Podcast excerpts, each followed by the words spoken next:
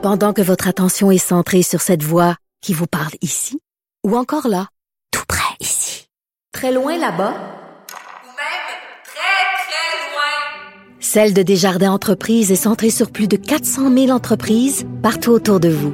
Depuis plus de 120 ans, nos équipes dédiées accompagnent les entrepreneurs d'ici à chaque étape pour qu'ils puissent rester centrés sur ce qui compte, la croissance de leur entreprise.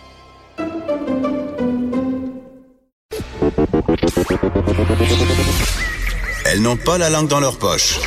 Elles disent ce qu'elles pensent sans détour. Une heure de remise en question et de réflexion. Geneviève Peterson. Vanessa Destinée. Les effrontés. Hey, bon milieu de semaine tout le monde. On n'a toujours pas trouvé un nom adéquat là, pour parler du mercredi. C'est un des grands combats qu'on a mené. C'est le nombril de la semaine, Vanessa. C'est le nombril de la semaine, c'est vrai. Geneviève Peterson, est-ce toi? Eh bien non. C'est Marie-Pierre Caillé en compagnie de moi, je me moi, Vanessa Destinée pour euh, cette nouvelle édition des effrontés. Ouh. Ouh là là. Comment ça va Marie-Pierre aujourd'hui? Ça va super bien, toi? Euh, je, Oh. je sens qu'il y a un petit, une petite congestion. On l'entend-tu au micro? J'espère que non. J'espère que vous n'allez pas trop être dégoûtés. Chers auditeurs, sachez que je morve en permanence depuis quelques jours. Et oui, on est dans la confidence. Vous savez que mon, mon surnom, c'est Vanessa Overshare Destinée. Donc, je parle toujours trop en détail de moi. Il n'y a plus aucune partie de mon corps que vous ne connaissez pas, euh, chers auditeurs, parce qu'on a, on a passé vraiment euh, toute On mon passé- anatomie hein, dans Oui. la saison. Oui. Donc, vous savez que j'ai le côlon irritable, vous savez que j'ai des douleurs menstruelles terribles. Et maintenant, je morve quotidiennement. Pourquoi? Parce que j'ai des allergies. Pour la première fois de ma vie, je, pour vrai, je pensais que c'était une affaire de blanc. Euh, J'ai jamais eu ça de ma vie, des allergies. De je ne suis vie. allergique à rien. Aucun fruit, aucun légume, pas aux acariens, pas à la poussière. Mais là, rien ne va plus, Mais là, en, ce moment, à Montréal, là, il neige du pollen. C'est des grosses boules de pollen. Il y en neige. Je sais plus quoi faire. Est-ce que je devrais me mettre à, à- à utiliser des, des antihistaminiques comme Réactine pour ne pas nommer cette marque euh, déjà euh, trop populaire? Trop populaire, c'est Ouais. ça. Ben, euh, non. Moi, ma, ma réponse à ça, c'est non. J'en ai. J'ai eu mes premières allergies en arrivant à Montréal il y a deux ans, deux ans et demi. Ça, c'est impossible, Marie-Pierre. Tu viens de la campagne. Je le sais. Comment mais c'est pour ça? ça? que je pensais que j'étais immunisée contre les allergies. Ben non. Ben J'arrive ici. Je pense que c'est les êtres ou les tilleuls où il y en a moins à Québec. Bref, euh, Ah, il y a une ouais. étude à faire. Il y a une étude à faire. Les études peuvent-elles nous peux être un contacter? cobaye. Euh, on, on rappelle Moi, je prends que- de l'argent. Oui. Voyons, OK.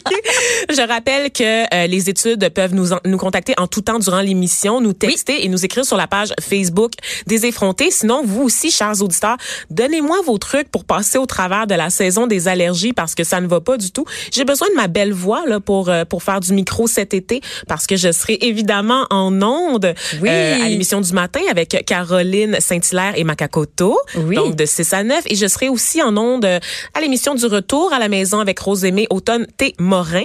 Donc euh, j'ai vraiment besoin de mon outil de travail, c'est-à-dire ma voix accessoirement mon visage aussi donc euh, qui doit toujours demeurer Oui, parce qu'on a une caméra en studio qui un jour vous allez voir quelque chose derrière, euh, derrière qu'est-ce qui se passe derrière ou devant la caméra. Mais finalement, on n'a pas, on n'a pas fini de faire le tour de mon anatomie parce que Dieu sait No. que je me donne en spectacle assez régulièrement en Ouais, tu studio. gesticules beaucoup, euh, Vanessa.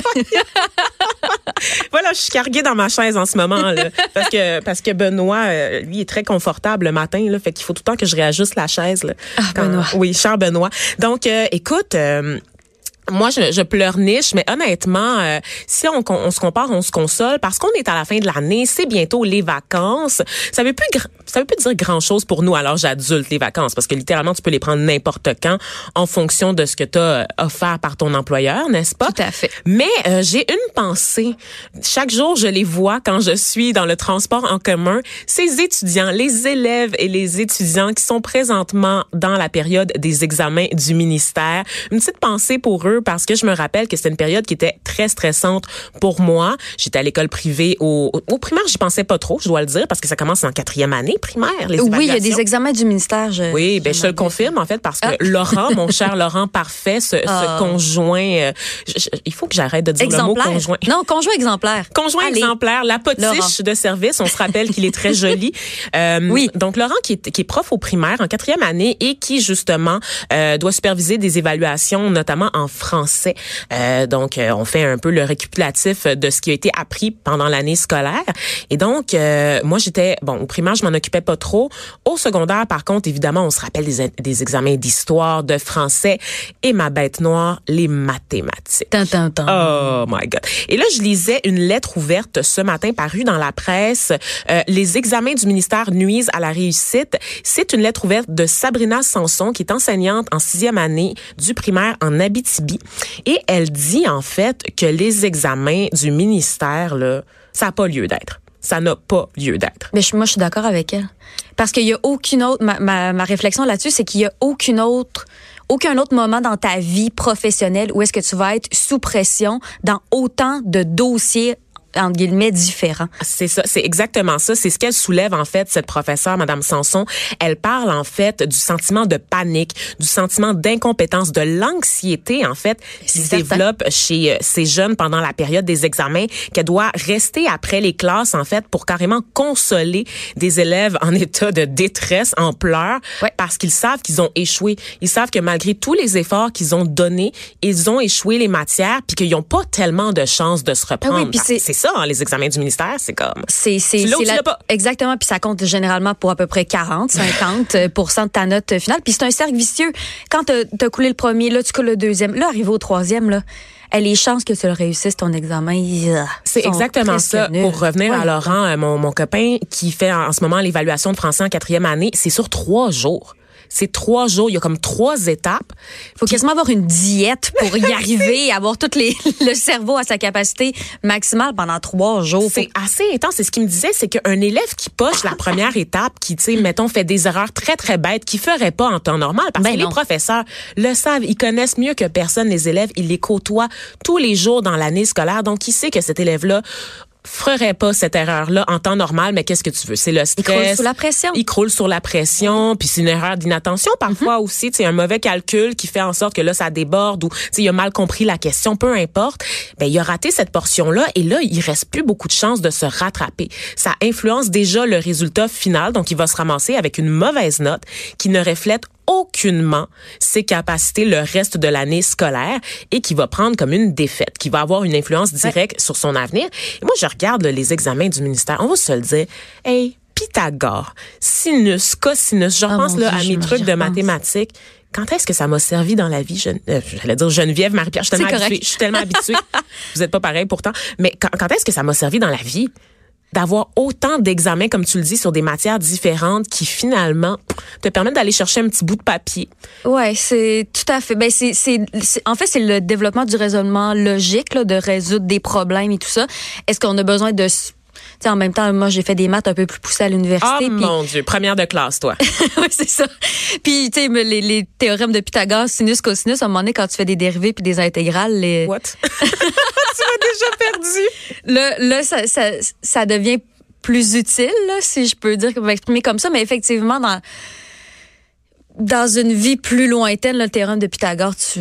Tu t'en sers pas vraiment. Ben, non, mais, mais je trouve qu'il est important juste pour le développement de la pensée Je logique. suis d'accord avec toi. Par contre, ce que soulève euh, Madame Sanson dans sa lettre ouverte, c'est le fait que dans les examens du ministère, ils sont comme conçus pour piéger les élèves. Ben, tout à Il y a fait. tellement d'exceptions, il y a tellement de règles sans bon sens que on dirait qu'on veut pas vraiment favoriser la réussite de ces jeunes en les confrontant à des problèmes qui auront jamais à gérer dans la vraie vie. Là. Tu sais, On va dans le plus compliqué, alors que pour vérifier s'il a compris, là, on peut aller dans le plus simple Dans le aussi. plus Il simple. suffit Oui, oui, de savoir qu'il y a la base.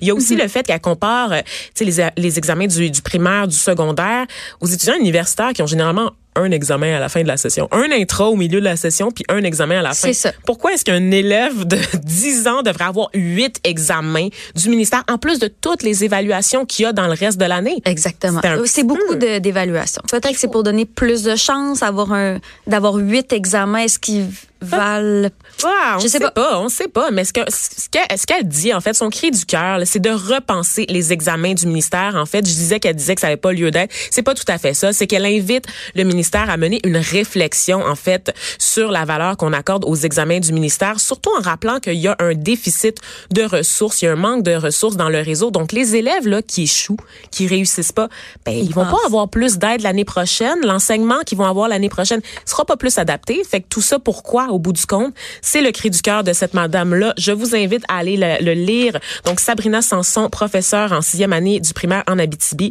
Les examens du ministère nuisent à la réussite. Tu sais qui, qui est pas stressé? Euh, c'est pas tous les élèves qui sont stressés par... Ah, euh, non? Ben non, par la période des Parle-moi examens. ça. Écoute, euh, j'ai j'ai euh, j'ai fait la découverte de deux euh, deux jeunes filles, euh, ma foi euh, fort dégourdies, Marie-Pierre, qui pendant cette période d'examen euh, pas mal anxiogène pour la majorité des des gens en bas de Ben, ils, 18 sont- ils ans ont au voulu Québec. relaxer. Ils ont voulu relaxer. Elles, elles étaient en mode party. Donc, deux mineurs qui ont participé à ce qu'on on pourrait décrire comme une soirée sexy organisée par Best and Finest. Pour ceux qui savent pas c'est quoi Best and Finest, j'ai un collègue Jean Balthazar qui a fait un reportage là-dessus. C'est organisé par David Henner, qui est l'espèce de Hugh Hefner du Québec. Donc, Hugh Hefner Des qui pauvres. avait... Oui, c'est ça. Des, vraiment des pauvres, là, sérieusement. C'est un peu BS, là, on va se le dire. Là. Euh, Hugh Hefner, là, qui a fondé euh, l'entreprise qui est décédée aujourd'hui, mais qui est à la, à la tête... euh, De Playboy. derrière Playboy Magazine, donc du Playboy Mansion aussi. Benchon, ben oui, on se rappelle. Ah, Avec, il y avait comme trois femmes là-dedans, ça passait à Musique Plus. Ah, dans ben le lui, temps. écoute, il y avait de 3 à 8 femmes en permanence. Ouais, hein, ça. ça. fluctuait parce qu'à un moment Donné, quand il devenait trop vieil, il les remplaçait. Puis Ben, il- bien sûr. Il partait à la Voyons, recherche des faire nouvelles. avec des femmes qui vieillissent. Ben, voilà, il faut les jeter, voyons donc. Rien d'autre. Elles sont pas récupérables. Au vidange. au vidange.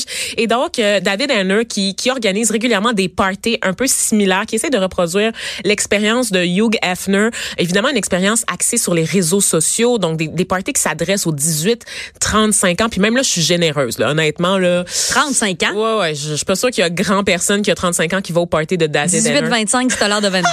c'est ça qui se passe. C'est ça qui se passe. Et bon, c'est ça, c'est très sur les, c'est beaucoup euh, des, des activités pour se faire voir sur les réseaux sociaux. Et David Henner, en fait, se fait euh, régulièrement talonner par la police euh, quand il organise ces événements. Vous avez sûrement vu des reportages sur lui parce que c'est généralement dans des secteurs pas loin des lieux, des établissements d'enseignement. Il y a aussi le fait, bon, que l'alcool coule à flot, n'est-ce pas, puis qu'en raison euh, de la promotion, qui fait une promotion très agressive sur les réseaux sociaux, où est-ce que on vend une expérience, c'est quasiment VIP quand on regarde ça.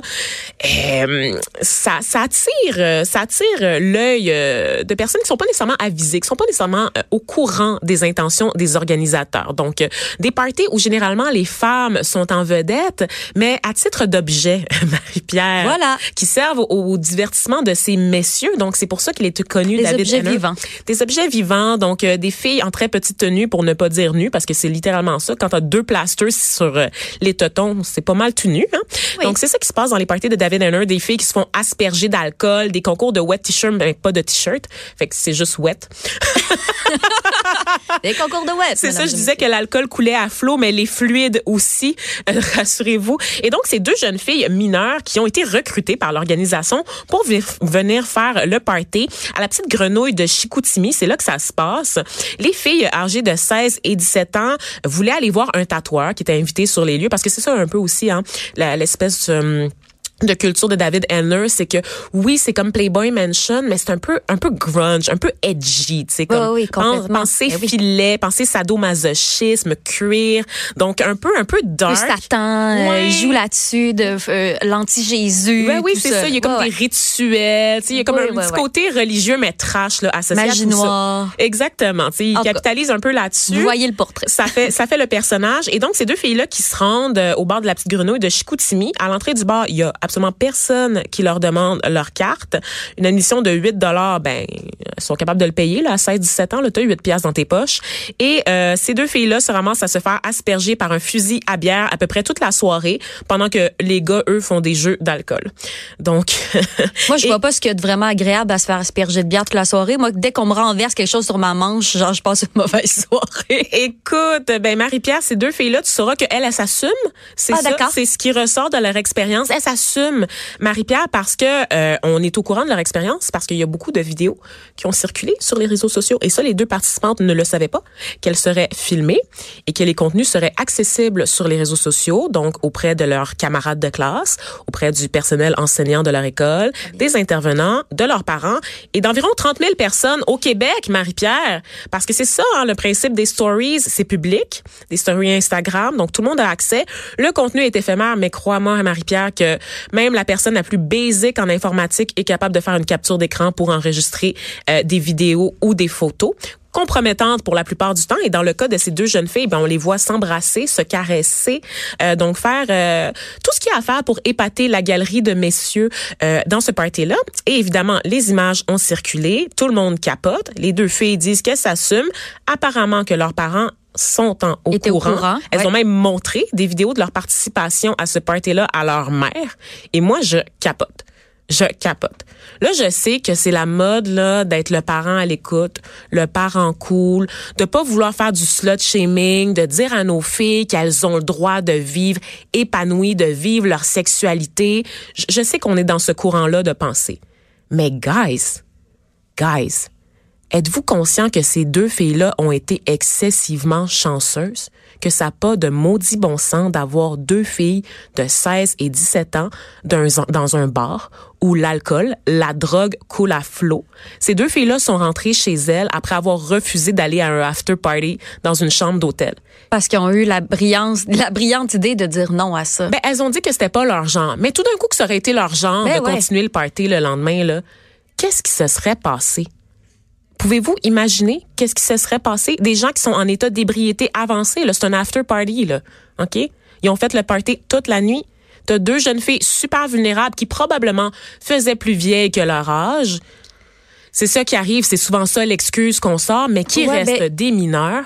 Mais c'est ça. Moi, c'est là que ça me dérange. À 18 ans, fine, tu peux le faire le party. Puis je comprends les filles que ça leur tente de- d'en faire des vidéos, puis de, de, de, de jouer à, à l'objet sexuel la fin de semaine. Ça va. Ça Moi, fait partie du développement. Ça fait partie- un oui, petit peu oui. agace, là, on se, Ben là, on Vanessa, t'es le- déjà sortie dans des bars. Je suis très agace aussi, Hein? on va se le dire. À partir du moment, twerké à un moment donné? Ah, il faut arrêter avec cette obsession de moi qui twerk, sérieusement.